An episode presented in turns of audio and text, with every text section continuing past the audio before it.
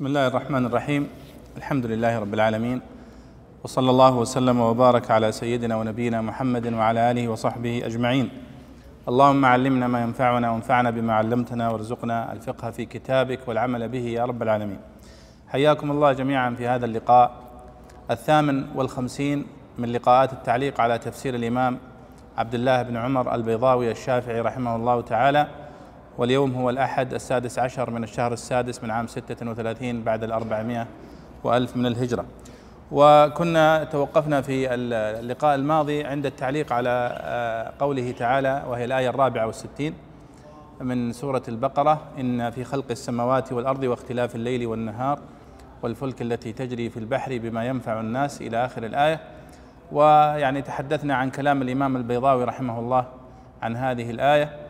وعلقنا ربما على آخرها تعليقا مختصرا بحسب الوقت وهو أنه استنبط الإمام البيضاوي من هذه الآية فائدة وقال وفي الآية تنبيه على شرف علم الكلام وأهله وحث على البحث والنظر فيه. قال وفيه دليل على أن الدية أحد مقتضى العمد. وإلا لما رتب الأمر بأدائها على مطلق العفو كما يقول البيضاوي. أو عفوا وفي الآية تنبيه على شرف علم الكلام وأهله وحث على البحث والنظر فيه. هذا هو الاستنباط الذي ذكره البيضاوي أليس كذلك؟ طبعا آه هو البيضاوي رحمه الله استنبط هذا الاستنباط بدلالة التنبيه كما يسميها الأصوليون. ونحن عندما نتحدث عن الاستنباط دائما في التفسير نتوقف عند آه، يعني نقاط مهمة في الاستنباط وهي كيفية الاستنباط ثم ما هو المستند الذي استند عليه المفسر في هذا الاستنباط. ثم هل هذا الاستنباط صحيح أو غير صحيح؟ هذه مسائل مهمة في دراسة الاستنباطات في آه، في التفسير. والمقصود بالاستنباط في اللغة هو الاستخراج لشيء خفي. استخراج لشيء خفي بعيد. مثل استنباط الماء مثلا من البئر. أو استنباط يعني حفر البئر لاستنباط الماء. لا يقال الاستنباط إلا إذا كان الماء بعيدا. أما إذا كان قريب المتناول فلا يقال له استنباط. ولذلك يقولون في تعريف التفسير أو عفوا تعريف الاستنباط في التفسير أنه استخراج ما خفي بطريق صحيح. استخراج ما خفي من المعاني من في الآيات بطريق صحيح من طرق الاستنباط. هذا هو الاستنباط. ولذلك لو تأملتم الآن في درجات فهم القرآن الكريم والمعاني لوجدنا أنها درجات. الدرجة الأولى هي فهم المعنى الظاهر وهو التفسير ثم يأتي بعد ذلك فهم المعنى الخفي وهو الاستنباط. يتفاوت الناس فيه تفاوتا كبيرا. والتدبر هو الوسيلة التي يتوصل بها إلى التفسير والاستنباط معا. فيقال تدبر القرآن إذا فهمه. فإذا كان هذا الفهم فهما لمعناه الظاهر المباشر فهو تفسير. وإذا كان فهما لمعناه الخفي الدقيق فهو استنباط. وتجدون في كتب التفسير تفاوتا كبيرا بسبب توسعها في الباب الثاني وهو الاستنباط. أما في باب التفسير فهي تشترك جميعا في بيان المعنى. ولذلك يقول العلماء أن التفسير قد انتهى من القرن الثالث تقريبا عفوا من الطبقة الثالثة وهي طبقة أتباع التابعين. كلهم قد أتوا على معنى المعنى المباشر للقرآن الكريم وهو ما يسمى بالتفسير. فلم يعد هناك بعدهم زيادة في فهم المعنى. ولكن الاستنباط بابه مفتوح. ولذلك آه، ناقش العلماء مسألة عدد آيات الأحكام في القرآن الكريم هل هي محصورة أو غير محصورة؟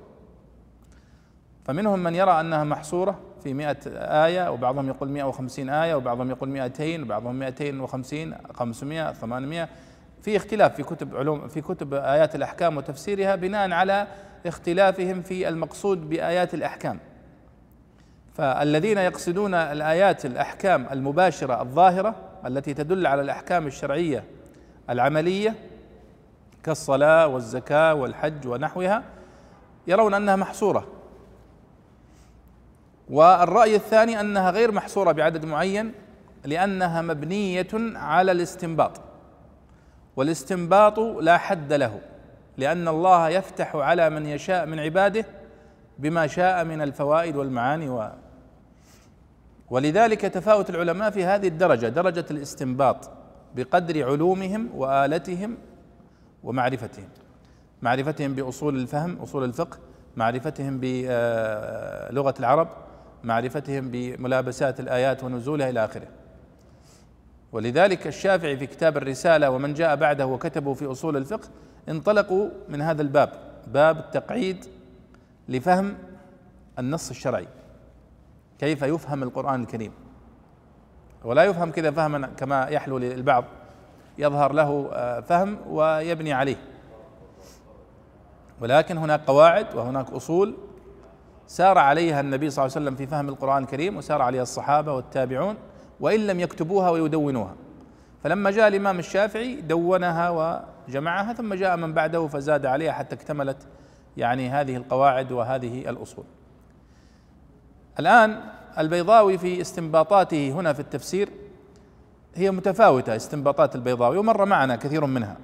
لكن أردت في هذه المحاضرة أو في هذا الدرس أن أتوقف مع بعض الاستنباطات التي ستمر معنا في هذا الدرس.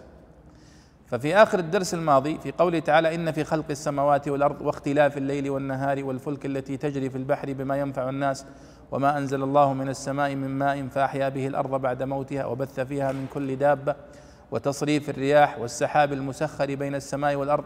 هذه كلها استدلالات عقلية يستدل الله سبحانه وتعالى بهذه المخلوقات العظيمة على أنه الأحق سبحانه وتعالى بالعبادة. ما دام تقرون بأن الله هو الذي خلق ورزق وأعطى وكفى وخلق السماوات والأرض والبحار وصرف فيها هو الذي خلق وانفرد بهذا الخلق فاذا هو الذي يستحق أن يعبد وحده لا شريك له. ولذلك قال ألا له الخلق والأمر. فالبيضاوي استدل في آخر الآية وقال هذه الآية فيها دليل على وتنبيه على شرف علم الكلام وأهله وحث على البحث والنظر فيه. نحن نقول يعني آه الآية فيها إثبات استدلال بالحجج العقلية. فعلا واضح. وفيها أيضا آه إشارة تنبيه كما ذكر البيضاوي على يعني أهمية علم الكلام كما قال طيب نحن نقول وذكرنا في المحاضرة الماضية أن العلماء في في حكمهم على علم الكلام ينقسمون إلى قسمين، قسم وهم أكثر السلف يذمونه وأكثرهم يحرم النظر فيه والاشتغال به. والقسم الثاني يرون جواز الاشتغال به والانتفاع به في إثبات العقائد ونحوها. ولذلك نحن نقول إن أريد الاستدلال بها على وجود الله سبحانه وتعالى فقط كانت دلائل واضحة وكان هذا ردا على الدهريين من العرب. لأنهم يقولون آه يعني كان الدهريون من العرب ينكرون البعث ويرون أن يعني الدهر هو الذي يخلقهم وهو الذي يفنيهم وليس هناك بعث. ولذلك جاء ذكرهم قال الله في الآية التي ستأتي معنا ومن الناس من يتخذ من دون الله أندادا يحبونهم كحب الله. إشارة إلى هؤلاء. وإن أريد آه، يعني الاستدلال بهذه الدلائل على وحدانية الله تعالى المستلزمة لوجوده وهو الظاهر من قوله تعالى في آخر الآية لآيات لقوم يعقلون. لأن الاستدلال بهذه الدلائل وأمثالها على وجود الخالق سبحانه وتعالى لا يدل على كمال عقل المستدل بخلاف الاحتجاج بها على وجه الوحدانية. ولذلك الله سبحانه وتعالى يدل يستدل بها على وحدانيته. يعني دام أن تقرون بأنه هو الخالق فإذا هو الذي يستحق التوحيد والعبادة هذا هو الاستدلال بهذه الآية. آه المتكلمون يعني طوائف وعلم الكلام واسع. وشيء كبير من من علم الكلام هو ينسجم مع العقل والمنطق وهو يعني قد ورد في القرآن الكريم الاستدلال به. لكن المذموم الذي ذمه العلماء هو الاستدلال بكلام الفلاسفة وبما يسمونه قواعد عقلية مخالفة للشرع ومخالفة للوحي ومخالفة للقرآن الكريم والسنة مخالفة صريحة. فهذا هو الذي ورد الذم عليه. وأما ما سوى ذلك من الاستدلالات العقلية التي أقرها القرآن الكريم والسنة النبوية والعقل الصحيح فإنها منسجمة مع قواعد الشرع ولا تختلف معه. ولذلك صنف في ذلك كثير من العلماء منهم ابن تيمية رحمه الله في كتابه المشهور اللي هو درء تعارض العقل والنقل وقال إن العقل الصح الصريح لا يخالف النقل الصحيح ابدا. فإذا وجد هناك تعارض فيبحث إما أن يكون النقل غير صحيح أو أن يكون قواعد عقلية غير صحيحة. يعني يقال لها أنها عقلية وهي ليست كذلك. ولذلك فعلم الكلام يعني يمكن أن نقول أنه مشترك بين معنيين. المعنى الأول هو إطلاقه على العقائد ولذلك يسمونه علم الكلام كما ذكر ابن أبي العز في شرحه للعقيدة الطحاوية لأنهم بعضهم يسمون علم العقيدة علم الكلام. والثاني هو إطلاق لفظ الكلام والمراد به البحث في العقائد على أصول الفلاسفة والمتكلمين وهي تخالف أصول الشرع سواء بناء على آراء فلاسفة اليونان أو على العقل ونحو ذلك بحيث يترك تقرير الكتاب والسنة ودلالتها ويذهب إلى دلالة آه، علم الكلام بحجة أن دلالة القرآن والسنة دلالة ظنية في حين أن دلالة هذه القواعد الكلامية يعني دلالة قطعية وهذا غير غير صحيح. وعلم كلام المذموم عند السلف هو ينصب على المعنى الثاني. اذا هذا أيها الإخوة هو يعني تعليق على استدلال البيضاوي في آخر تعليقه بهذه الآية قال على شرف علم الكلام. وهو يقصد به هذا القواعد وهذه يعني الأصول المستقيمة المنسجمة مع قواعد الشرع وقواعد الوحي. وأما ما خالفها فهو مذموم آه، على كل حال. طيب اليوم ننتقل إلى الآية التي بعدها وهي قوله تعالى ومن الناس من يتخذ من دون الله أندادا. تفضل يا شيخ أحمد. بسم الله والحمد لله والصلاة والسلام على رسول الله صلى الله عليه وسلم وبعد. قال الإمام البيضوي رحمه الله في تفسير قول الله عز وجل ومن الناس من يتخذ من دون الله أندادا يحبونهم كحب الله والذين آمنوا أشد حبا لله ولو يرى الذين ظلموا إذ يرون العذاب أن القوة لله جميعا وأن الله شديد العذاب. ومن الناس من يتخذ من دون الله أندادا من الأصنام. وقيل من الرؤساء الذين كانوا يطيعونهم. لقوله تعالى إذ تبرأ الذين اتبعوا من الذين اتبعوا. ولعل المراد أعم منهما وهو ما, وهو ما يشغله عن الله. يحبونهم يعظمونهم ويطيعونهم. كحب الله كتعظيمه والميل إلى طاعته. كتعظيمه والميل إلى طاعته. أي يسوون بينه وبينهم في المحبة والطاعة. والمحبة ميل القلب من الحب. واستعير لحبة القلب. ثم اشتق منه الحب لأنه أصابها ورسخ فيها. ومحبة العبد لله تعالى إرادة طاعته والاعتناء بتحصيل مراضيه. ومحبة, ومحبة الله للعبد إرادة إكرامه واستعماله في الطاعة وصونه عن المعاصي. والذين آمنوا أشد حبا لله لأنه لا تنقطع محبتهم لله تعالى بخلاف محبة الأنداد. فإن فإنها لأغراض فاسدة موهومة تزول, تزول بأدنى سبب. ولذلك كانوا يعدلون عن آلهتهم إلى الله تعالى عند الشدائد. ويعبدون الصنم زمانا ثم يرفضونه إلى غيره. ولو يرى الذين ظلموا ولو يعلم هؤلاء الذين ظلموا باتخاذ الأنداد إذ يرون العذاب إذ عاينوه يوم القيامة. وأجرى المستقبل مجرى الماضي لتحققه كقوله تعالى ونادى أصحاب الجنة أن القوة لله جميعا ساد مسد مفعولي يرى وجواب لو محذوف أي لو يعلمون أن القوة لله جميعا إذ عاينوا العذاب لندموا لندموا أشد الندم. وقيل هو متعلق هو متعلق الجواب والمفعولان محذوفان. والتقدير ولو يرى الذين ظلموا أندادهم لا تنفع لعلموا أن القوة لله كلها لا ينفع ولا يضر غيره. وقرأ ابن عامر ونافع ويعقوب ولو ترى على أنه خطاب للنبي صلى الله عليه وسلم. أي ولو ترى ذلك لرأيت أمرا عظيما. وابن عامر إذ يرون على البناء للمفعول ويعقوب إن بالكسر. وكذا وأن الله شديد العذاب على الاستئناف أو إضمار القول. نعم يعني الله سبحانه وتعالى بعد هذه الآية الطويلة التي استدل بها على أنه سبحانه وتعالى الخالق لهذه المخلوقات العظيمة ولذلك فهو المستحق للعبادة وحده لا شريك له أشار إلى صنف من الناس كانوا ولا زالوا يشركون بالله سبحانه وتعالى غيره ويعبدون معه غيره.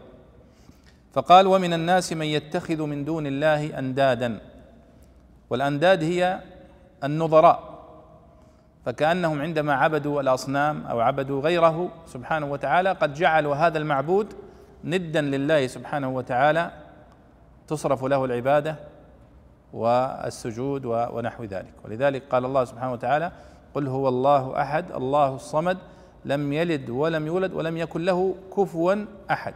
فالكفو هو الند. ولذلك جاء التعبير في القرآن بالند والكفو والمقصود بها من من يعبد من دون الله سبحانه وتعالى. ولذلك أي معبود يعبد من دون الله فهو ند.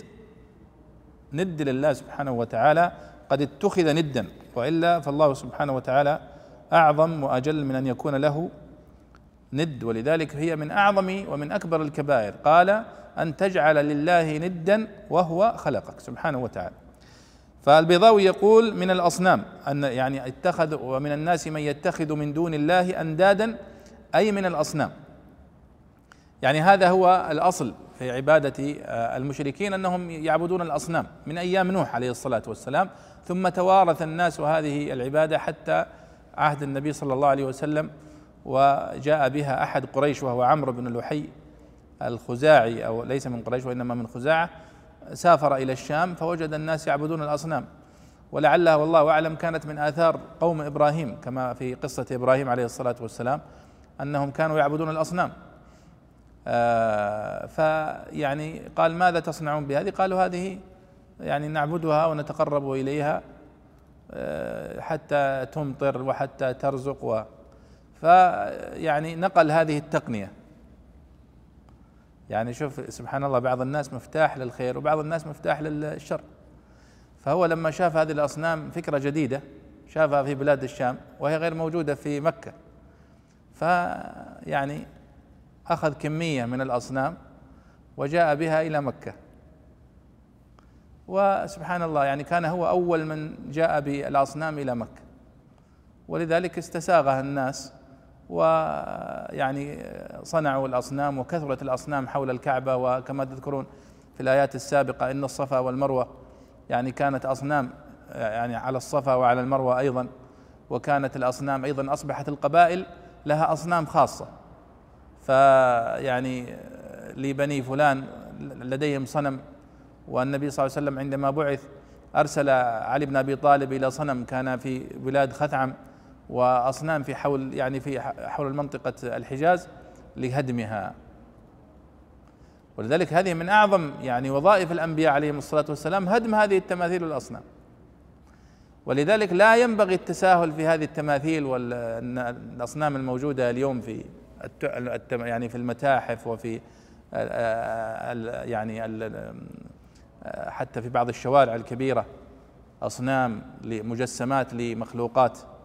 لرجال أو لغ... فهذا لا يجوز بحال من الاحوال وهو محرم. والنبي صلى الله عليه وسلم قد نهى عن ذلك في أحاديث متواترة وقال يعني من ذا الذي في الحديث القدس من ذا الذي ذهب يخلق كخلقي وقال هؤلاء يضاهئون خلق الله وأنهم يأتون يوم القيامة فيقال لهم أحيوا ما ما خلقتم نحو ذلك. طيب فالبيضاوي هنا قال من الأصنام أن المقصود بالأنداد هنا الأصنام. قال وقيل من الرؤساء الذين كانوا يطيعونهم لقوله تعالى إذ تبرأ الذين اتبعوا من الذين اتبعوا. ثم هو نفسه البيضاوي استدرك على نفسه فقال ولعل المراد أعم منهما.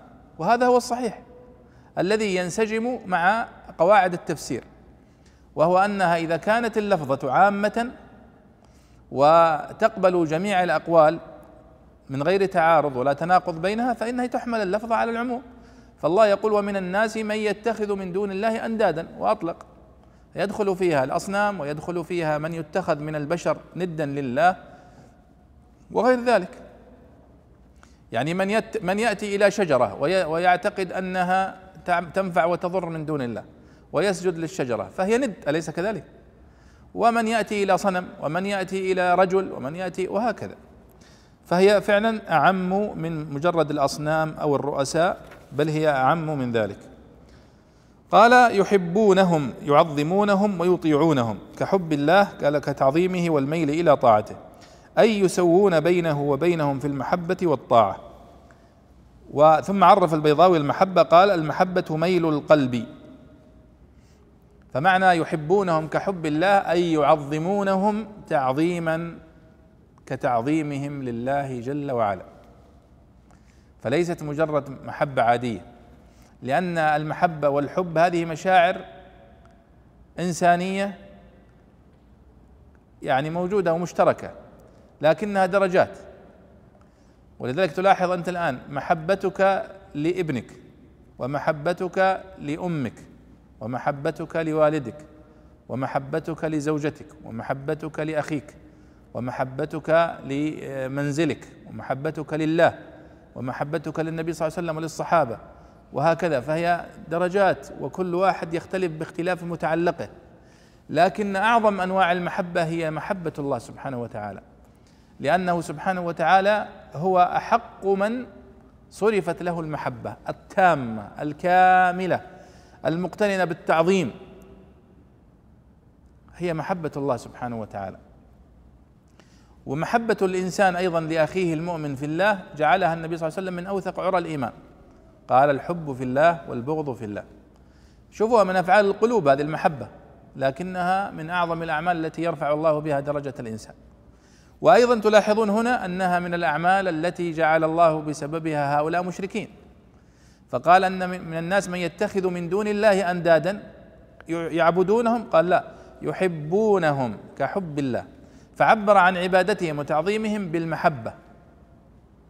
إشارة إلى أنهم قد فعلوا ذلك عن محبة قلبية وتعظيم لهم واعتقاد بأنهم ينفعون ويضرون.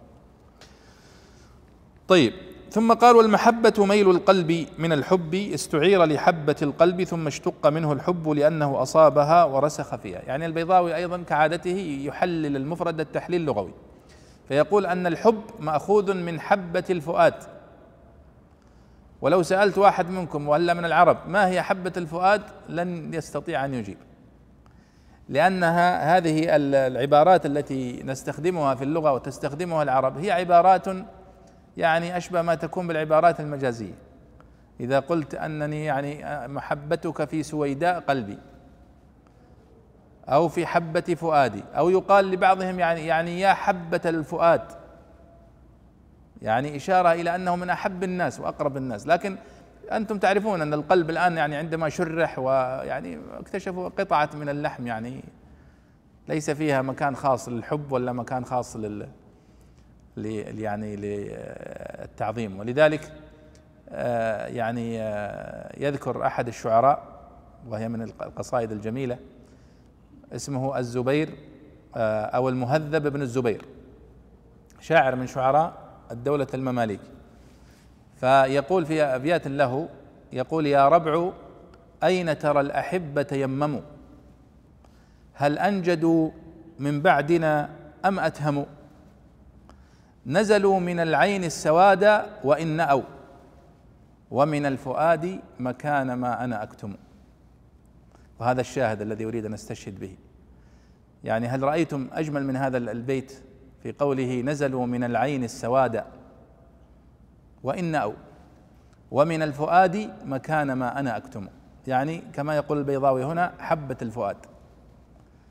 طيب أين يكتم الإنسان أسراره؟ ما نستطيع أن يعني نشق ونذهب إلى حبة الفؤاد ونقول هو يكتم الأسرار في هذا المكان. لكنه تعبير المقصود منه أنني أخفي يعني محبته محبتهم في مكان خاص جدا في القلب. وكذلك هنا في قوله أنه سمي الحب حبا لأنه يعني يتعلق بمكان خاص في القلب حبة الفؤاد. وتذكرون أيضا في قوله سبحانه وتعالى واتخذ الله إبراهيم خليلا وتسمية إبراهيم عليه الصلاة والسلام بالخليل. قال العلماء لأن الخلة هي أشد أنواع المحبة. فكأنها قد تخللت الروح. كما قال الشاعر يقول قد تخللت مسلك الروح مني وبذا سمي الخليل خليلا طيب البيضاوي الآن يقول ومحبة العبد لله تعالى لاحظوا هنا سنتوقف في تعريفه للمحبة. محبة العبد لله ما معناها؟ قال ومحبة العبد لله تعالى إرادة طاعته والاعتناء بتحصيل مرضه. يعني كونك تحب الله سبحانه وتعالى أنك تريد أن ترضيه وتعبده وتبذل كل ما تستطيع من أجل إرضائه. هذه محبة الله. والحقيقة أن المحبة هي عاطفة قلبية. آثارها هي هذه. أنك إذا أحببت الله سبحانه وتعالى تحب أن تستم ان أن تعمل بأمره وتنتهي عن نهيه. ولذلك قال الله سبحانه وتعالى قل إن كنتم تحبون الله فاتبعوني يحببكم الله. فاذا الله أمرنا بآثار هذه المحبة أن تدعي أنك تحب الله سبحانه وتعالى. اذا ليكن لهذه المحبة آه، دليل يظهر على جوارح الإنسان. ولذلك يقول آه، الشاعر يقول آه، تعصي الإله وأنت تزعم حبه. هذا لعمري في القياس بديع. لو كنت لو كنت حقا صادقا لأطعته. إن المحب لمن يحب مطيع. هذه حقيقة الحب يعني الحب هو مشاعر قلبية لكن ما هي آثارها؟ تدعي أنك تحب الله سبحانه وتعالى وأنت لا تصلي. وين المحبة هذه؟ لو كنت فعلا ولذلك لاحظوا في القرآن قال إن كنتم تحبون الله فاتبعوني. فاتباع النبي صلى الله عليه وسلم هو أعظم دليل على محبة الله سبحانه وتعالى. طيب.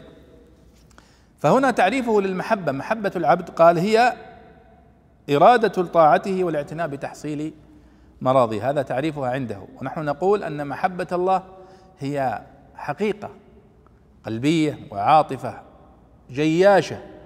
تظهر آثارها كما قال البيضاوي في إرادة طاعة الله واتباع مراضيه صحيح. ثم لما جاء إلى تعريف محبة الله للعبد قال ومحبة الله للعبد إرادة إكرامه واستعماله في الطاعة وصونه عن المعاصي. فجاء بآثار هذه المحبة. ونحن نقول أن المحبة وضدها البغض صفتان أثبتهما الله سبحانه وتعالى لنفسه. فأخبرنا سبحانه وتعالى أنه يحب ويبغض لا يحب. ففي القرآن الكريم مثلا في قوله سبحانه وتعالى آه، فسوف يأتي الله بقوم يحبهم ويحبونه فأثبت لنفسه المحبة. وأيضا قال آه إن الله يحب المتقين وقال والله يحب الصابرين.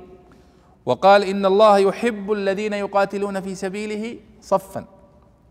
ونحو ذلك من الآيات التي فيها إثبات صفة المحبة لله سبحانه وتعالى. وفي الحديث القدسي أيضا ولا يزال عبدي يتقرب إلي بالنوافل حتى أحبه.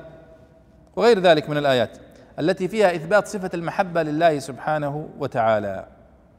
فاذا نحن نقول نحن نثبت لله هذه الصفة الفعلية أنه سبحانه وتعالى يحب من شاء كيف شاء متى شاء. ويبغض سبحانه وتعالى. من شاء كيف شاء. ولذلك مثل الشيخ البيضاوي هنا الذي يفسر المحبة بإرادة آه، مثلا هنا يقول إرادة طاع آه، إرادة إكرامه العبد واستعماله في الطاعة وصونه عن المعاصي. هذه هي المحبة والصحيح لا هذه من آثار المحبة. وأما المحبة فهي صفة فعلية نثبتها ولا نكيفها لأن ما نعرف كيف كيف هي ذاته سبحانه وتعالى ولذلك لا نعرف كيف هي صفاته. لكن نثبتها له كما أثبتها هو لنفسه وأثبتها له النبي صلى الله عليه وسلم ونؤمن أن لهذه المحبة ولهذه ولهذا ولهذا البغض آثار ونتائج. فالله سبحانه وتعالى إذا أحب عبدا أكرمه وأعطاه ورفعه ونشر ذكره وغير ذلك من الآثار. وإذا أبغض عبدا إلى بغضه إلى خلقه وأهانه في الدنيا والآخرة إلى آخره. فهذا تعليق على قول الإمام البيضاوي هنا. والإمام البيضاوي كما تعلمون هو من علماء الأشاعرة رحمه الله ولذلك هو يسير في هذه الصفات على منهج الأشاعرة في ذلك. هم ينكرون ذلك. وهم ينكرون ذلك ب ب يعني من وجهة نظرهم أنهم بهذا آه، ينزهون الله سبحانه وتعالى أكثر وأنهم يقدسونه أكثر. ولكن الصحيح أن تقديس الله سبحانه وتعالى وتنزيهه هو في اتباعه وفي اتباع القرآن الكريم والسنة النبوية. فإذا أثبتت صفة نثبتها نفت صفة ننفيها ولا نتجاوز هذا الحد حتى نسلم. ثم قال الله سبحانه وتعالى والذين آمنوا أشد حبا لله قال البيضاوي لأنه لا تنقطع محبتهم لله تعالى بخلاف محبة الأنداد فإنها لأغراض فاسدة موهومة تزول بأدنى سبب. ولذلك كانوا يعدلون عن آلهتهم إلى الله تعالى عند الشدائد. وهذا صحيح فعلا فإن محبة الأصنام ومحبة الأنداد منقطعة. ولذلك ذكر الله سبحانه وتعالى عن هؤلاء المشركين أنهم إذا وقعوا في الشدة لا يتذكرون هذه الأصنام وإنما يتذكرون الله سبحانه وتعالى. ولذلك جاء رجل إلى النبي صلى الله عليه وسلم من المشركين فقال له النبي صلى الله عليه وسلم كم تعبد يا فلان؟ قال تسعة. واحد في السماء وثمانية في الأرض. قال فمن لرغبك ولرهبك؟ يعني إذا ضاقت عليك الأمور من تلجأ إليه؟ قال الذي في السماء. انظر حتى هم بفطرتهم يعني هم يعرفون أن هذه الحقائق. ولذلك الذي يدعو إلى التوحيد دائما هو بس يتعامل مع الفطرة. ويجادل في هذه الأصول الكبيرة. وهذه من من الفوائد التي نستفيدها من هذه المجادلات القرآنية أن عندما تدعو إلى الإسلام فناقش القضايا الكبرى مع هذا الرجل الذي ترجو إسلامه. لا تناقش القضايا البسيطة. تروح عند واحد ما, ما هو مثلا غير مسلم فتقول لماذا تدخن؟ وتبدأ تجادله في قضية التدخين. جادله في قضايا الكبرى في قضايا الخلق الذي خلق الله السماوات والأرض وجادله في هذه القضايا الكبرى حتى يقر بالتوحيد. ثم تأتي بعد تفاصيل تلك بعد ذلك. ولذلك الله سبحانه وتعالى هنا يقول والذين آمنوا أشد حبا لله قال البيضاوي لأنهم محبة العبد لله سبحانه وتعالى لا تنقطع بل تزداد. تزداد كلما زاد الإنسان طاعة لله سبحانه وتعالى ازداد تعلقا بربه ومحبة لربه. وحتى أخبرنا النبي صلى الله عليه وسلم أنه قال من أحب لقاء الله أحب الله لقاءه. فإذا دخل الجنة ازداد حبه لله سبحانه وتعالى.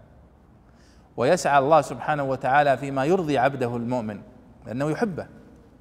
فلاحظوا في قوله سبحانه وتعالى يحبهم ويحبونه. ولذلك قال بعض المفسرين ليس العجب في كونهم يحبونه لأنه هو متفضل عليهم. هو الذي خلقهم ورزقهم وأعطاهم ووفقهم. لكن العجب في أنه يحبهم سبحانه وتعالى وهو الغني عنهم أما المشركون فإنهم كما أخبر الله سبحانه قال وإذا ركبوا في الفلك دعوا الله مخلصين له الدين. فأخبرنا سبحانه وتعالى أنهم مخلصين فعلا في هذه الحال. قال فلما نجاهم إلى البر إذا هم يشركون رجعوا لنفس المشكلة القديم ولذلك يعني فعلا بيان الحق للناس وإظهاره حتى يعودوا للتوحيد وللرشد هذه مهمة الأنبياء والرسل عليهم الصلاة والسلام. وينبغي على الداعية أن يركز على ذلك ولا يمل من هذا. ثم قال الله سبحانه وتعالى ولو يرى الذين ظلموا إذ يرون العذاب أن القوة لله جميعا وأن الله شديد العذاب. الله سبحانه وتعالى كأنه ينقل صورة من المشهد يوم القيامة. خلاص إذا رأوا العذاب قد يكون هذا في بداية آه، البرزخ وقد يكون هذا يوم القيامة. قال ولو يرى الذين ظلموا إذ يرون العذاب. طبعا يرى الذين ظلموا تأتي تفسيرها في كتب التفسير بمعنى يعلم لأن رأى تأتي بمعنى رأى بالعين وتأتي بمعنى رأى بالقلب بمعنى علم. كما تقول مثلا رأيت الطلاب هذه رؤية بصر. أما إذا قلت رأيت الله أكبر كل شيء رأيت نعمة الله لا تحد. بمعنى علمت. رأى بمعنى علم. فهنا قال ولو يرى الذين ظلموا يعني لو يعلم الذين ظلموا بأن وأشركوا بالله سبحانه وتعالى قال إذ يرون العذاب يعني إذا رأوه يوم القيامة. وهنا أجرى المستقبل كما قال البيضاوي مجرى الماضي لتحققه. لأن إذ هنا تدخل على الماضي. وأما إذا تدخل على المستقبل. فالله عبر هنا بإذ. فلذلك قال ولو يرى الذين ظلموا إذ يرون العذاب. يعني في الماضي كأنه مع أنه يتكلم عن المستقبل. لكنه في القرآن الكريم يتحدث الله سبحانه وتعالى بصيغة الماضي وهو يريد المستقبل. لكن لماذا؟ قالوا الزمن في القرآن الكريم عند الله سبحانه وتعالى لا معنى له. الماضي والمستقبل عند الله سيان. نحن عندنا البشر لا الماضي خلاص تحقق وانتهى والمستقبل غيب لا نعلمه. الله سبحانه وتعالى ليس لديه هذا الغيب الذي لا يعلم. وإن الله سبحانه وتعالى يعلم ما كان ويعلم ما سيكون. ولذلك يأتي التعبير بالمستقبل بصيغة الماضي. كما في قوله سبحانه وتعالى أتى أمر الله فلا تستعجلوه. بمعنى سيأتي لكنه عبر بالماضي بصيغة الماضي لأنه محقق الوقوع. وهنا كذلك. قال ولو يرى الذين ظلموا إذ يرون إذ يرون إذ هنا دلت على الماضي فلذلك قال البيضاوي وأجرى المستقبل مجرى الماضي لتحققه قال أن القوة لله جميعا لاحظوا الآن يرى هنا ولو يرى الذين ظلموا إذ يرون العذاب أن القوة لله جميعا يرى هنا تتعدى إلى مفعولين. وين المفعولين؟ هذه هي أن القوة لله جميعا. أن القوة لله جميعا. هذه الجملة سدت مسد مفعولي يرى. قال البيضاوي ساد مسد مفعولي يرى. وجواب لو محذوف. أي لو يعلمون أن القوة لله جميعا إذا عاينوا العذاب لندموا أشد الندم. هذا معنى الكلام. لكنه حذفها. وهذه صيغ يعني أسلوب من أساليب العرب عندما يحذفون الجواب. حتى يبقى الإنسان يفكر بذهنه ويذهب بذهنه كل مذهب. ولو يرى الذين ظلموا اذ يرون العذاب ان القوه لله جميعا وان الله شديد العذاب. بس ما ذكر الشرط ما قال لندموا ندما شديدا. خلاص ما يحتاج. خلاهم يفكرون لو يرون ماذا سيحدث يا رب؟ ندم غبن حزن كل هذا وارد. ولذلك قد يكون كما يقول البلاغيون الحذف أبلغ من الذكر كما في هذه الآية ونظائرها. وقيل هو متعلق الجواب والمفعولان محذوفان مثل وتقديره ولو يرى الذين ظلموا أندادهم لا تنفع لعلموا أن القوة لله كلها لا ينفع ولا يضر غيره. وهذا أيضا صحيح لأن التقديرات النحوية الاجتهاد فيها مقبول وسائغ انتهى البيضاوي الآن من ذكر المعنى. ذكر لاحظوا أنه حلل كلمة المحبة تحليلا لغويا. عرف المحبة محبة العبد لله ومحبة الله للعبد على منهجهم طبعا الأشاعرة. آه، تحدث عن آه، دلالة يرى وأنها متعدية إلى مفعولين. ما يدل على أنه يرى أنها رؤية قلبية بمعنى علم. وأعرب في قوله أن القوة لله جميعا أنها سادة مسد المفعولين. ثم جاء بالتقديرات النحوية للو. ولو يرى الذين ظلموا إذ يرون العذاب إلى آخره قال لندموا ندامة شديدة. أو ولو يرى الذين ظلموا أندادهم لا تنفع ولا تضر يوم القيامة. لا كان منهم أيضا ندم شديد وهكذا. ثم ذكر البيضاوي القراءات في الآية. فقال أن هذه القولة ولو يرى الذين ظلموا إذ يرون العذاب فيها قراءات. قرأ ابن عامر ونافع ويعقوب وكلاهما من القراء العشرة ولو ترى على أنه خطاب للنبي صلى الله عليه وسلم ولو ترى ولو يرى الذين ظلموا إذ يرون العذاب قال ولو ترى الذين ظلموا إذ يرون العذاب كأنه خطاب للنبي صلى الله عليه وسلم يا محمد لو ترى حالهم في ذلك الموقف لرأيت حالا بئيسة. أي ولو ترى ذلك لرأيت أمرا عظيما.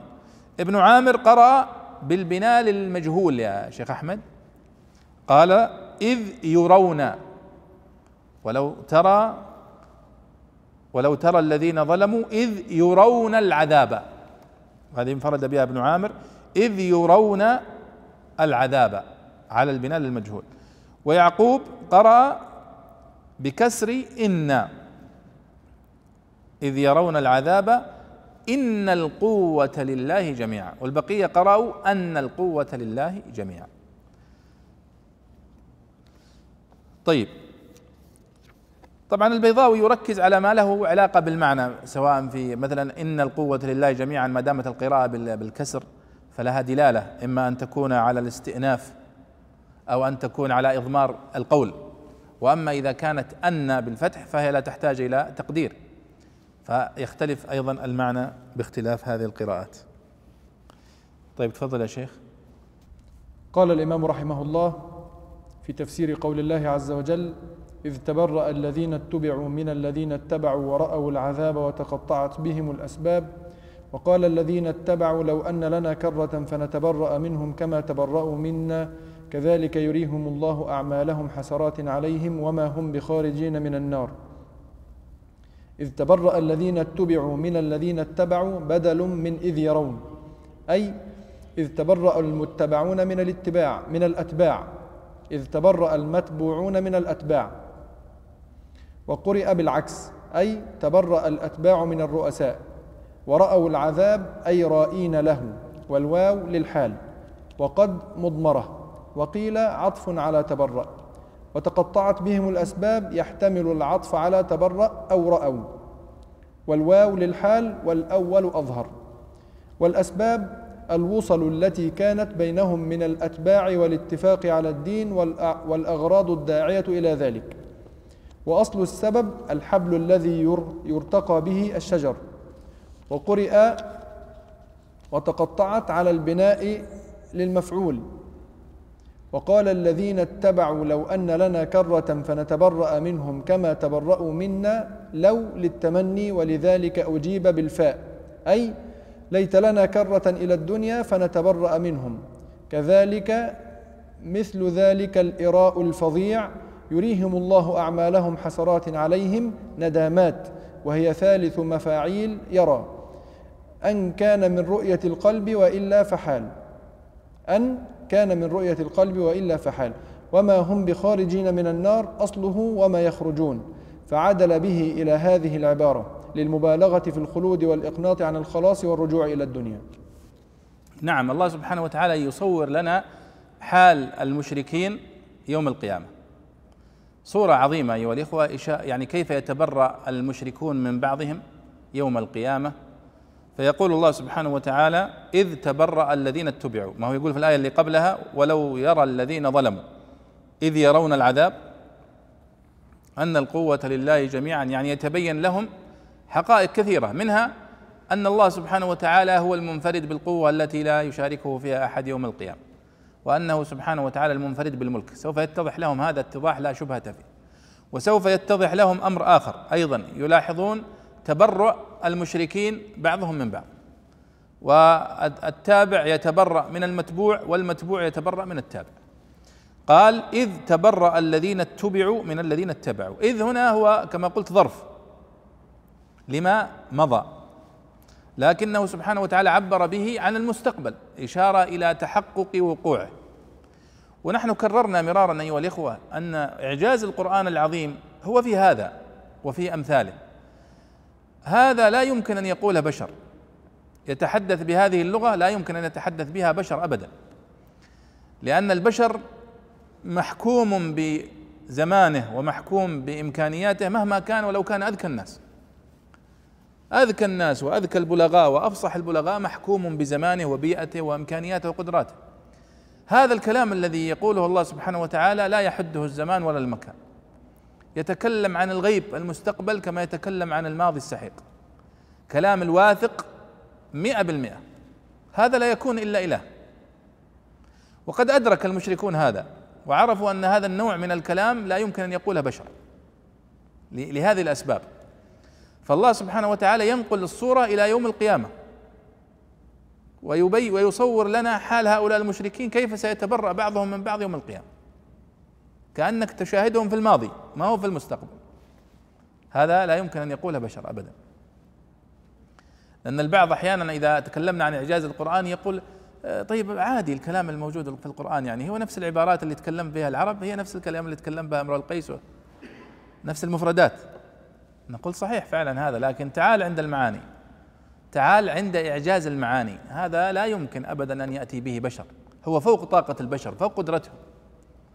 عقولهم لا تحتمله ولا تعرفه. ولذلك عقدت مرة موازنة بين المضمون الموجود في القرآن الكريم والمضمون في الأدب العربي والشعر الجاهلي. فوجدت أن الشعر الجاهلي لا يخرج عن موضوعات محددة. يتكلم عن الهجران يتكلم عن الوقوف على الأطلال عن الكرم وعن الحلم وعن الشجاعة وعن شرب الخمر. بس هذا هذه سوالفهم كلها في الموضوع هذا. من امرأ القيس إلى الأفوه الأودي إلى المخبل السعدي إلى عنترة إلى زهير إلى طرفة إلى كلهم النابغة شعراء الكبار والصغار. هذه يعني حديثهم يدور في هذه الأحاديث. لما تأتي إلى القرآن الكريم فإذا به يتحدث عن أشياء أخرى. يتحدث عن الجنة بالتفصيل. يتحدث عن النار بالتفصيل. يتحدث عن خلق آدم خلق السماوات والأرض. يتخلى يتحدث عن ان إن الله يمسك السماوات والأرض أن تزولا ولئن زالتا إن أمسكهما من أحد من بعده. يتكلم عن كلام ما خطر على بال العرب ولا يعرفونه ولا ولا تكلم به بلغاؤهم ولا شيء. ولذلك إذا وجدت بعض الإشارات عند بعض الشعراء فهو متأثر بالكتب السماوية وبما ورد في الوحي. وهذا فرق كبير جدا وجوهري. وهو مدار الإعجاز في القرآن الكريم. طيب فالله سبحانه وتعالى يقول سوف تشاهدون هذا المشهد تبرؤ الأتباع من المتبوعين. إذ تبرأ الذين اتبعوا يعني المتبوعين من الذين اتبعوا يعني من التابعين يعني جحود يعني أنتم جالسين تعبدوننا طول نحن نتبرأ منكم ومن عبادتكم لنا. وفي قراءة أخرى العكس إذ تبرأ الذين اتبعوا من الذين اتبعوا. قد قال بدل من إذ يرون أي إذ تبرأ المتبوع من الأتباع وقرئ بالعكس. طيب ورأوا العذاب كلهم أي رائين له والواو للحال وقد مضمرة. يعني كأن البيضاوي يرى أنها وإذ تبرأ الذين اتبعوا من الذين اتبعوا وقد رأوا العذاب. بس حذف قد. وتقطعت بهم الأسباب. يحتمل العطف إلى آخره. طبعا الأسباب في اللغة هي الحبل السبب أو الحبل يسمى سبب. هذا في أصل الوضع اللغوي أن الحبل الخيط هذا اللي يربط به اسمه السبب. ثم سمي به السبب المعنوي. لأن السبب المعنوي يربط كما يربط الحبل. يعني مثلا الآن فلان سبب في توظيف فلان. كأنه كان بين كان سببا لتوظيفه كما يكون الحبل سبب ورابطا بين شيئين. ولذلك في قوله سبحانه وتعالى فليمدد بسبب إلى السماء ثم ليقطع. يعني فليمدد بحبل ثم ليقطع هذا الحبل. فالسبب هو الحبل. قال وتقطعت بهم الأسباب يوم القيامة. كل أسباب التي كانت تجمع بينهم في الدنيا بين هؤلاء المشركين تقطعت يوم القيامة. كل واحد يتبرأ من الثاني. كما قال أيضا في آية أخرى والأخلاء بعضهم يومئذ لبعض عدو إلا المتقين وقال الله سبحانه وتعالى يعني ذكر الله سبحانه وتعالى في مواضع كثيرة كيف أنه لا أنساب بينهم يوم القيامة. تقطعت الأنساب وتقطعت يفر المرء من أخيه وأمه وأبيه خلاص هذا يوم تقطعت فيه الحبال والأسباب. ولاحظوا كيف جاء التعبير هنا بقول وتقطعت بهم الأسباب. هذا تعبير لا شك أنه بليغ جدا. قال والاسباب هي الوصل التي كانت بينهم من الأتباع الاتباع والاتفاق على الدين والأغراض إلى آخره. ووردت قراءة وتقطعت بهم الأسباب تقطعت بهم الأسباب على البناء المجهول. هذا مشهد أيها الإخوة يذكره الله سبحانه وتعالى يحدث لهؤلاء المشركين مع آلهتهم. قال وقال الذين اتبعوا لو أن لنا كرة فنتبرأ منهم كما تبرأوا منا. طبعا لو للتمني ولذلك جاء الجواب بالفاء. وقال الذين اتبعوا لو أن لنا كرة فنتبرأ. والتمني عند علماء اللغة والبلاغة يقولون هو تعلق النفس بشيء مستحيل الوقوع. شيء مستحيل. يقال لا يقال فيه التمني. طيب الشيء الممكن الوقوع لو كان صعبا يقال فيه الرجاء. أرجو لك التوفيق يعني ممكن الوقوع. ولذلك بعضهم يعني ربما يقول مازحا يعني أتمنى لك التوفيق. وهذه كثيرة عندنا في في عباراتنا الدارجة. أن تقول لفلان أتمنى لك التوفيق أتمنى لك السعادة. ونحن إذا قلنا التمني هو تعلق النفس بشيء مستحيل الوقوع كأنك تدعو له بعدم التوفيق وبعدم السعادة. لكن نحن أيضا لا نتشدد في هذا كما يفعل بعضهم ونقول لا التمني هو تعلق النفس بشيء مستحيل الوقوع أو قريب منه. فنعبر بالتمني كأنه شيء صعب الحصول لكن قد يقع. حتى لا يعني نخطئ الناس في عباراتهم ونحملها ما لا تحتمل. عندما تقول أتمنى لك التوفيق يعني قال أنت تدعي علي يعني؟ بعضهم يفعل ذلك ويتشدد. لكن التمني هو هذا هو تعريفه عند العلماء اللغة والبلاغة أنه تعلق النفس بشيء مستحيل الوقوع. وكما هو الحال هنا هل يمكن أن يرجع الإنسان بعد أن يموت أيها الإخوة إلى الدنيا؟ ابدا. وأيضا هؤلاء إذا رأوا هذا الموقف يوم القيامة يتمنون أنهم يرجعون إلى الدنيا حتى يتبرؤون من هؤلاء المتبوعين. وقال الذين اتبعوا لو أن لنا كرة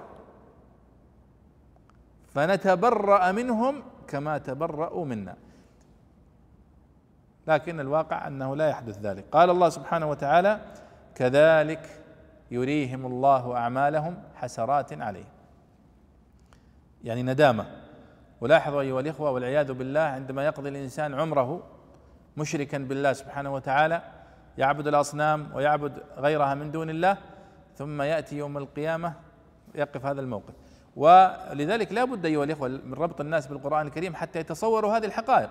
يعني الآن عندما ينهى الناس عن الشرك ومظاهر الشرك ليس إلا تجنب لهذا المشهد الذي لا يحب أحد منا انه يقف فيه.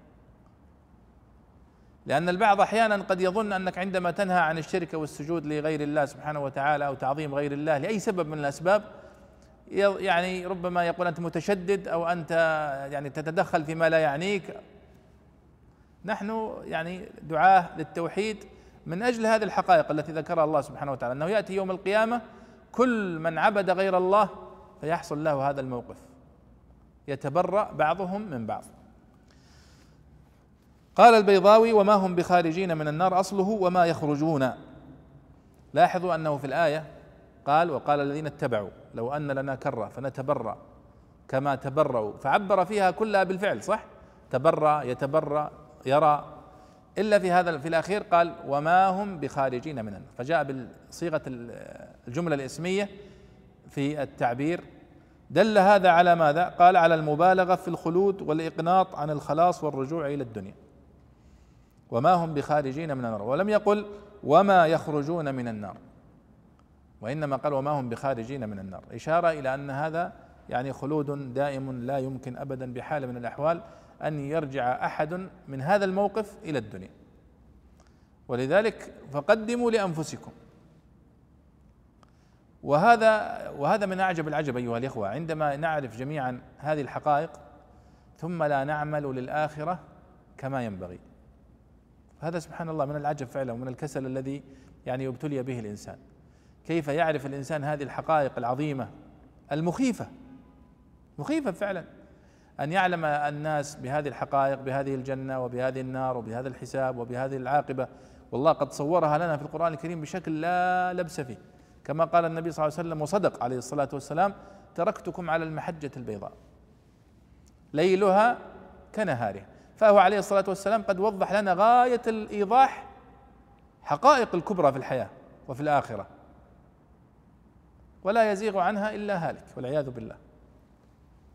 أيوه تفضل يا شيخ أحمد اقرأ التي بعدها.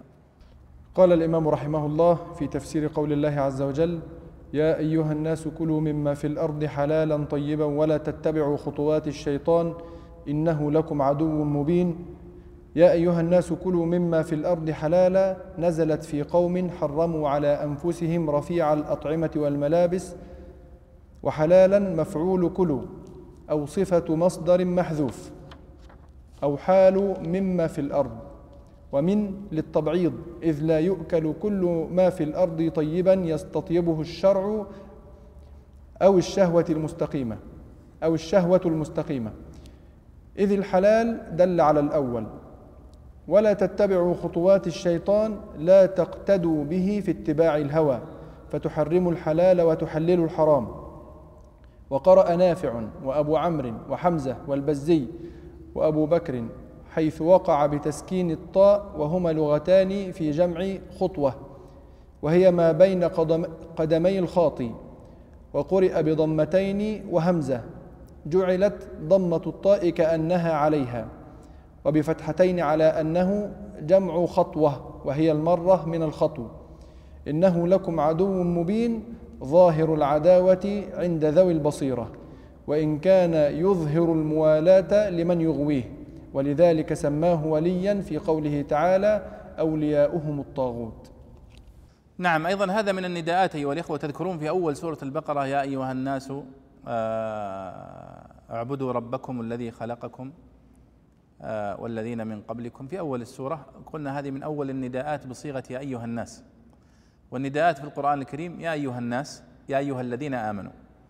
ولذلك يقولون آه، النداء يا أيها الناس أعم لأنه يشمل المؤمن وغير المؤمن.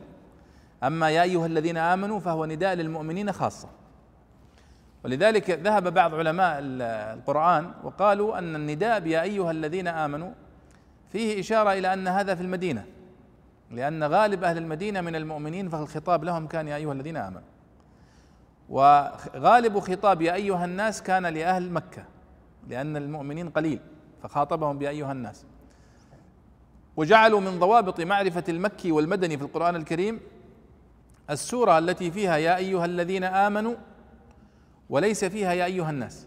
لأن سورة البقرة فيها يا أيها الذين آمنوا ويا أيها الناس وهي سورة مدنية بالإجماع. فقالوا السورة التي فيها يا أيها الذين آمنوا وليس فيها يا أيها الناس فهي مدنية. والسورة التي فيها يا أيها الناس وليس فيها يا أيها الذين آمنوا فهي مكية. وهي بهذا الضابط صحيحة فعلا ومجربة أن السورة التي فيها يا أيها الناس ولا يوجد فيها يا أيها الذين آمنوا فهي سورة مكية بمعنى أنها قد نزلت قبل هجرة النبي صلى الله عليه وسلم إلى المدينة. وأما إذا كان فيها يا أيها الذين آمنوا وليس فيها يا أيها الناس فهي سورة مدنية نزلت بعد هجرة النبي صلى الله عليه وسلم. هنا يا أيها الناس كلوا مما في الأرض حلالا طيبا ولا تتبعوا خطوات الشيطان. طيب توك تتكلم الآن عن الشرك وعبادة غير الله. لماذا تقفز إلى الحديث عن الأكل؟ آه هذا الموضوع أيها الإخوة من أكثر الموضوعات التي دخل فيها الشيطان موضوع الأكل. فحرم على يعني أحل يعني وسوس لأتباعه فيعني أكلوا ما حرم الله وحرموا ما أحل الله طبعا هذه قضية مهمة جدا يعني قضية الأكل والشرب بالنسبة للإنسان هذه قضية حياة وموت أليس كذلك؟ أنت في يومك وفي ليلتك كم تأكل وكم تشرب؟ طيب لو آه، يعني ما بين الله سبحانه وتعالى لك ما يحل وما يحرم وقعت في الحرج أليس كذلك؟ طبعا أنتم لا تشعرون بهذا لأنكم مسلمون وهذا الأمور بالنسبة لكم واضحة لكن تخيل يعني الذين يعيشون في بلاد مختلطة فيها لحوم لحم الخنزير وفيها التي تذبح ولا يذكر اسم الله عليها كثيرة تجد حرج شديد. تجد هذه لحم الخنزير داخل في أكثر الأطعمة والمشتقات الأغذية. فهنا الله سبحانه وتعالى جاء بالحديث عن يا عن الطعام. فقال يا أيها الناس كلوا مما في الأرض حلالا طيبا. إشارة إلى أن الأصل في المطعومات والمشروبات هو الحل وهذا من فضل الله سبحانه وتعالى علينا. وهذا أيضا من الإصر الذي رفعه الله عنا سبحانه وتعالى. بخلاف بني إسرائيل وبعض الأمم كان عليهم محرمات كثيرة في الطعام والشراب. أما أمة محمد صلى الله عليه وسلم رحمها الله سبحانه وتعالى. فالله يقول كلوا مما في الأرض حلالا طيبا يذكر البيضاوي انها نزلت في قوم حرموا على انفسهم رفيع الاطعمه والملابس يعني من باب الزهد وقالوا نلبس الخشن وناكل الطعام يعني يعني الرخيص والقليل زهدا فالله سبحانه وتعالى اشار إلى ان هذا ليس من الزهد وأن الزهد هو في طاعة الله سبحانه وتعالى وفي اتباع النبي صلى الله عليه وسلم. ثم ذكر البيضاوي إعراب قوله تعالى حلالا كلوا مما في الأرض حلالا. وش إعرابها؟ مر معنا أمثال لها كثيرة لها ثلاثة أوجه. إما أن تكون صفة مصدر محذوف مفعول أو مفعول عفوا. كلوا حلالا مفعول به. أو صفة لمصدر محذوف. وهذا أكثر المعربين عليه. كلوا مما في الأرض أكلا حلالا. فحذفنا المصدر هذا. كلوا مما في الأرض أكلا حذفنا المصدر وأقمنا صفة المصدر المحذوف مكانه. كلوا مما في الأرض حلالا. طيب أو حال مما في الأرض. يعني كلوا مما في الأرض حلالا. تكون حال لقوله تعالى آه، مما في الأرض. طيب هذا الإعراب. ثم قال البيضاء ومن للتبعيض. إذ لا يؤكل كل ما في الأرض. الله يقول كلوا مما في الأرض. بالعقل هل الإنسان يستطيع أن يأكل كل شيء في الأرض؟ لا يمكن طبعا. فالبيضاوي قال هي للتبعيض إذن لأنه ليس كل ما في الأرض يؤكل. فهذا تخصيص بالعقل. كما في قوله سبحانه وتعالى تدمر كل شيء بأمر ربها. مع أنه لم تدمر أشياء كثيرة. لأنه قال في آخرها فأصبحوا لا يرى إلا مساكنهم. معناته المساكن ما تدمرت. وأيضا آه، في قوله سبحانه وتعالى وأوتيت من كل شيء في قصة بلقيس. أوتيت من كل شيء يعني يؤتاه الملوك. لأنها فعلا لم تؤت من كل شيء. بدلالة الواقع والتاريخ يعني. ثم قال حلالا طيبا. طيبا صفة أخرى أليس كذلك؟ حلالا طيبا. فهو قال طيبا يستطيبه الشرع أو الشهوة المستقيم. يستطيبه الشرع هذا هو الحلال. لأن الحلال نحن الحلال عندنا هو ما أحله الله. صفة نقول والله هذا الطعام حلال ما في مشكلة. هذا حرام. يعني بمعنى أنه أحله الله وحرمه الله. لأنه لا يملك أحد أن يحرم أو يحلل إلا الله سبحانه وتعالى. لا يملك أحد أن يحلل أو يحرم إلا الله سبحانه وتعالى أو النبي صلى الله عليه وسلم بالوحي. الشيطان تدخل في هذا الموضع. فأحل للناس ما حرم الله وحرم عليهم ما أحل الله. ولذلك جاءت هذه الآية في في سياق الحديث عن النهي عن الشرك. البيضاوي هنا استدرك فقال طيبا المقصود به يعني يستطيبه الشرع أو الشهوة المستقيمة ما تلاحظون اليوم في الأكل الواحد منا يستطيب أحيانا بعض الطعام وبعض الناس يستقبحه أليس كذلك؟ ونتفاوت في ذلك تفاوت شديد ويتفاوت الناس في الأكلات على يعني امتداد الكرة الأرضية فبعضهم يعني يستطيب بعض الأطعمة وبعضهم يراها من أشد يعني صعبة ولا أحد يأكلها أليس كذلك؟ فالبيضاوي هنا يقول يستطيبه الشرع هذا هو الحلال. أو الشهوة المستقيمة إذ الحلال دل على الأول يعني كأنه يرجح أن المقصود بالطيب هو ما استطابته النفس المستقيمة والشهوة المستقيمة. لأننا الحلال دل عليه قوله تعالى حلالا. هذا أحله الله. أما الطيب فهو ما يعني استطابته الشهوة المستقيمة وليست المنحرفة. نعود إلى تعليق الإمام البيضاوي على الآية. يقول الله سبحانه وتعالى ولا تتبعوا خطوات الشيطان. قال البيضاوي أي لا تقتدوا به في اتباع الهوى فتحرموا الحلال وتحللوا الحرام. ثم ذكر قراءة نافع وأبي عمرو وحمزة والبزي لهذه الآية. قال وأبو بكر. وأبو بكر هو إذا ذكر فهو شعبة القارئ الثاني لعاصم. يقرؤون خطوات ب بتسكين الطاء. خطوات خطوات يعني تقلقل الطاء في قراءتهم جميعا. ولا تتبعوا خطو خطو خطوات. أما في آه، قراءة حفص فهي بالضم خطوات. فلا تقلقل وإنما تضم. قال وهما لغتان في جمع خطوة وهي ما بين قدمي الخاطي يعني الإنسان الذي يمشي يقدم رجله اليمنى ورجله اليسرى ما بينهما تسمى خطوة. هذه الخطوة وجمعها خطوات. وقرئ بضمتين خطوات وهمزة جعلت ضمة الطاء كأن خطوات يعني خطوات خطوات وليس خطوات طيب إنه لكم عدو مبين ظاهر العداوة عند ذوي البصيرة وإن كان يظهر الموالاة لمن يغويه ولذلك سماه وليا في قوله تعالى أولياء من الطاغوت. يعني الله سبحانه وتعالى هنا ينهى عن اتباع خطوات الشيطان وهذه فيها لفتة أيها الإخوة إلى أن الشيطان يعني يمكن نقول أنه ذكي ربما لكنه من وسائله أنه يغري صاحبه ويتدرج معه خطوة خطوة. عندما يريد أن يغوي الإنسان لا يهجم عليه مباشرة فينقله مباشرة من الإيمان والاستقامة والتوحيد إلى الشرك مباشرة ما ما يستطيع. ولكنه حبة حبة خطوة خطوة. وهي طريقة ناجحة في التربية وفي الإضلال على حد سواء. فالنفس الإنسانية تقبل هذا التدرج. ولذلك أنا أنصحكم بقراءة كتاب جميل جدا اسمه تلبيس إبليس لعبد الرحمن بن الجوزي رحمه الله تعالى صاحب كتاب صيد الخاطر وغيره.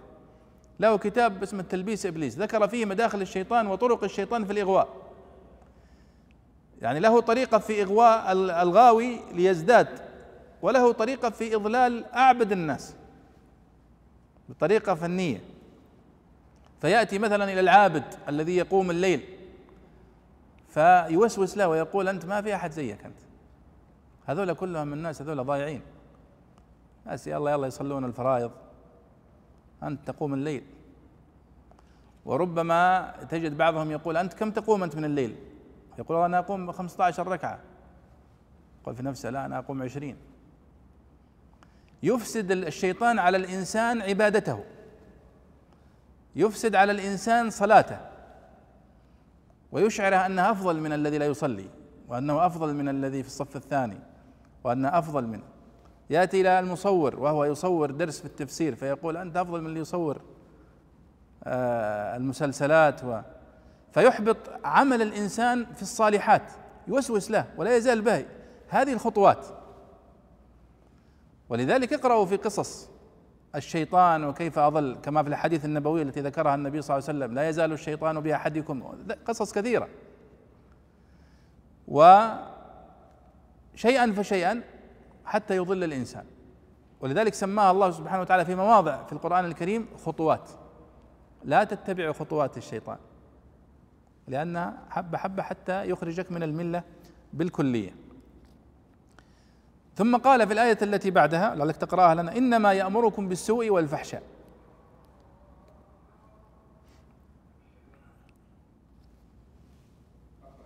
أي تفضل. قال رحمه الله في تفسير قول الله عز وجل إنما يأمركم بالسوء والفحشاء وأن تقولوا على الله ما لا تعلمون. إنما يأمركم بالسوء والفحشاء بيان لعداوته ووجوب التحرز عن متابعته. واستعير الأمر لتزيينه وبعثه لهم على الشر تسفيها لرأيهم وتحقيرا لشأنهم. والسوء والفحشاء ما أنكره العقل واستقبحه الشرع والعطف لاختلاف الوصفين فإنه سوء لاغتمام العاقل به وفحشاء باستقباحه إياه. وقيل السوء يعم القبائح والفحشاء ما يتجاوز ما يتجاوز الحد في ما يتجاوز الحد في القبح من الكبائر. وقيل الأول ما لا حد فيه والثاني ما شرع ما شرع فيه الحد. وأن تقولوا على الله ما لا تعلمون كاتخاذ الأنداد وتحليل المحرمات وتحريم الطيبات. وفيه دليل على المنع من اتباع الظن رأسا. وأما اتباع المجتهد لما أدى إليه ظن مستند إلى مدرك شرعي فوجوبه قطعي. والظن في طريقه كما بيناه في الكتب الأصولية. نعم الله سبحانه وتعالى هنا يوضح أكثر صفة هذا الشيطان. يقول لا تتبعوا خطوات الشيطان إنه لكم عدو مبين. وهذه حقيقة قد ذكرها الله في مواضع كثيرة في القرآن الكريم. إن الشيطان لكم عدو فاتخذوه عدوا. والعجيب أن كثير من الناس يتخذه صديقا. فعلا. يوسوس له حتى يضله وهو يطيعه في ذلك كله. في حين أن الله سبحانه وتعالى قد بين لنا أنه عدو مبين وأنه ينبغي علينا أن نتخذه عدوا. ولذلك يقول المثقب العبدي حتى الإنسان العاقل ينبغي أن يعرف من هو عدوه الحقيقي ومن هو صديقه أليس كذلك؟ حتى يعرف كيف يتعامل معه. ولذلك يقول المثقب العبدي في قصيدة جميلة نونية من القصائد الجاهلية الرائعة التي كأنها من القصائد العباسية أو الأموية من جمالها. آه، التي يقول في مطلعها يقول أفاطم قبل بينك متعيني ومنعك ما سألتك أن تبيني. فلا تعدي مواعد كاذبات تمر بها رياح الصيف دوني. فإني لو تخالفني شمالي خلافك ما وصلت بها يميني. إذا لقطعتها ولقلت بيني كذلك أجتوي من يجتويني. ثم يقول في أبيات أخرى يقول إلى عمر في نفس القصيدة إلى عمر ومن عمر أتتني أخي النجدات والحلم الرصين فإما أن تكون أخي بحق فأعرف منك غثي من سميني وإلا فاطرحني واتخذني عدوا أتقيك وتتقيني لازم يكون فيه وضوح. فالله سبحانه وتعالى يقول هذا الشيطان عدو لكم اتخذوه عدوا. ولذلك قال إنما يأمركم بالسوء والفحشاء. هذه وظيفة الشيطان. ومن هو بهذه المثابة؟ لا بد أن تتخذه عدوا.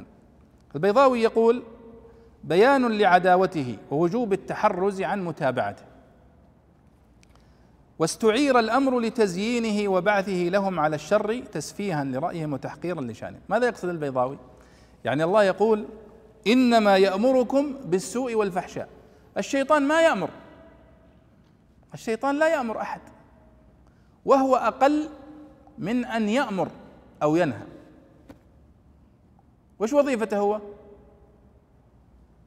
فقط يعرض يزين.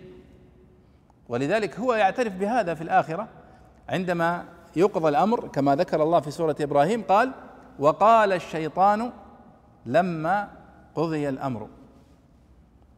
ان الله وعدكم وعد الحق ووعدتكم فاخلفتكم. وما كان لي عليكم من سلطان. يعني ما أقدر آمر وأنهى. يعني وما كان لي عليكم من سلطان. بحيث إني آمركم أو أنهاكم. ما عندي. وما كان لي عليكم من سلطان الا ان دعوتكم فاستجبتم لي. فلا تلوموني ولوموا أنفسكم. فهذا معنى قوله إنما يأمركم. الله صور تزيين الشيطان مع أنه لا يملك سلطان يأمرك به وينهاك. سماه امرا إشارة إلى أن الذي يطيعه ضعيف وهزيل ولا عنده يقين ولا عنده طمأنينة. مجرد أنه يعرض عليك تطيعه كأنه يملك حق الأمر والنهي عليك. ولذلك جاء التعبير بالأمر هنا. كما قال البيضاوي إشارة وتسفيه لرأيهم وتحقير لشأنهم. طيب والسوء والفحشاء. قال إنما يأمركم بالسوء والفحشاء. وش الفرق بين السوء والفحشاء؟ قال البيضاوي هنا طبعا فيها أقوال عند العلماء. بعضهم يقول السوء في القول والفحشاء في الفعل وبعضهم يقول السوء ما أنكره العقل واستقبحه الشرع. ويعني آه، آه، أيضا قال قيل السوء يعم القبائح والفحشاء ما يتجاوز الحد في القبح من الكبائر. وقد يكون المعنى الأخير هذا دقيق لأن الفحشاء في اللغة هو الكثير الذي يتجاوز الحد. هذا هو الفحش. لذلك القول النابي القبيح الذي يتجاوز الحد يقال له فحشاء. وقيل الأول يعني السوء ما لا حد له والثاني ما شرع فيه الحد يعني كان فيه حد في الشرع بجلد أو نحوه. قال وان تقولوا على الله ما لا تعلمون. يعني هذا الشيطان يأمركم بالسوء والفحشاء وأن تقولوا على الله ما لا تعلمون. ولاحظوا أنه أخر أن تقولوا على الله ما لا تعلمون مع أنه من أعظم ما يأمر به الشيطان لأنه منه الشرك بالله سبحانه لأن الشرك بالله سبحانه وتعالى هو قول على الله بغير علم. قال كاتخاذ الأنداد وتحليل المحرمات وتحريم الطيبات. ولا شك أن يعني كلام البيضاوي هذا دقيق لأن الحديث كما تلاحظون النهي يا أيها الناس كلوا مما في الأرض حلالا طيبا ولا تتبعوا خطوات الشيطان. جاء الحديث عن الطعام هنا في سياق النهي عن الشرك بالله سبحانه وتعالى. إشارة إلى تدخل الشيطان في المحرم في الأكل والشرب. فيحرم ما أحل الله ويحل ما حرم الله. وإلا لاحظوا اليوم الذين يشربون الخمر ويبالغون في شربها مع حرمتها في كل الشرائع السماوية. هذا تزيين من الشيطان. ولذلك يبالغون في أنواع الخمور وأشكالها وصناعاتها ودخلوها في حتى في كثير من من الأطعمة. هذا هو شغل إبليس لأنه يزين لهم ويريهم انها لا تصلح هذه الطبخات والأكلات إلا به وإلا فهو تستقبحه العقول. بمجرد الواحد منهم يدخل في الإسلام يستغرب كيف كان آه، يعني يدمن هذه المحرمات وهذه الخبائث. ثم يختم البيضاوي حديثه عن هذه الآية باستنباط كما بدأنا في حديثنا اليوم. يقول البيضاوي وفيه دليل على المنع من اتباع الظن راسا. هذا استنباط من البيضاوي. وأما اتباع المجتهد لما أدى إليه ظن مستند إلى مدرك شرعي فوجوبه قطعي والظن في طريقه كما بيناه في الكتب الأصولية.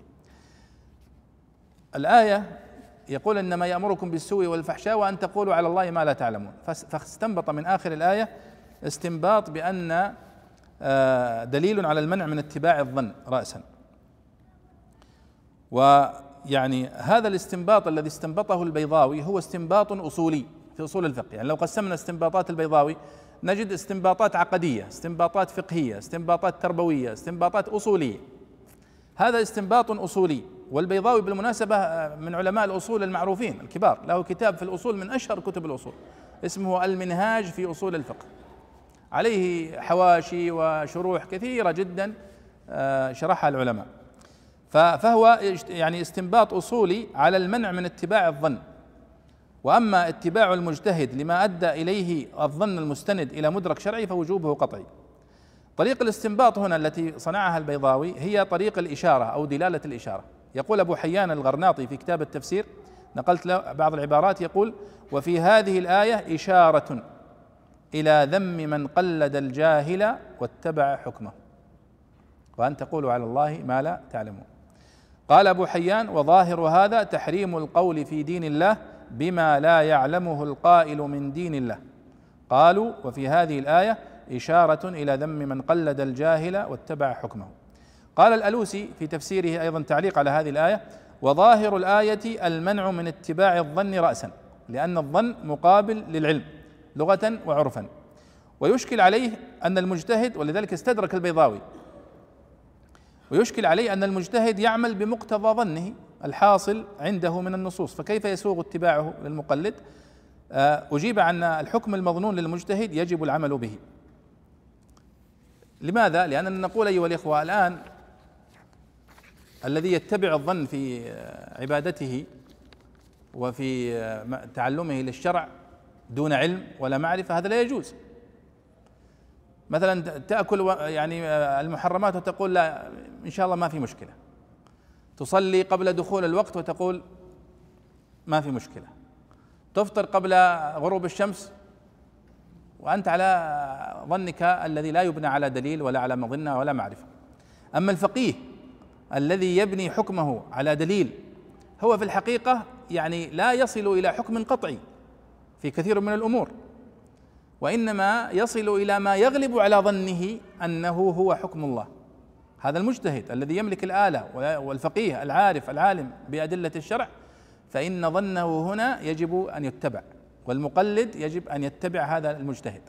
ولذلك البيضاوي هنا يقول و وأما اتباع المجتهد لما أدى إليه ظن مستند إلى مدرك شرعي فوجوبه قطعي. لا بد من من من تقليده في هذه الحالة. ولذلك يقول البيضاء القرطبي رحمه الله في التفسير للظن حالتان. حالة تعرف وتقوى بوجه من وجوه الأدلة فيجوز الحكم بها وهذا الذي يصنعه الفقهاء والأصوليون. وأكثر أحكام الشريعة مبنية على غلبة الظن. كالقياس وخبر الواحد وغيره. والحالة الثانية أن يقع في النفس شيء من غير دلالة. فلا يكون ذلك أولى من ضده فهذا هو الشك.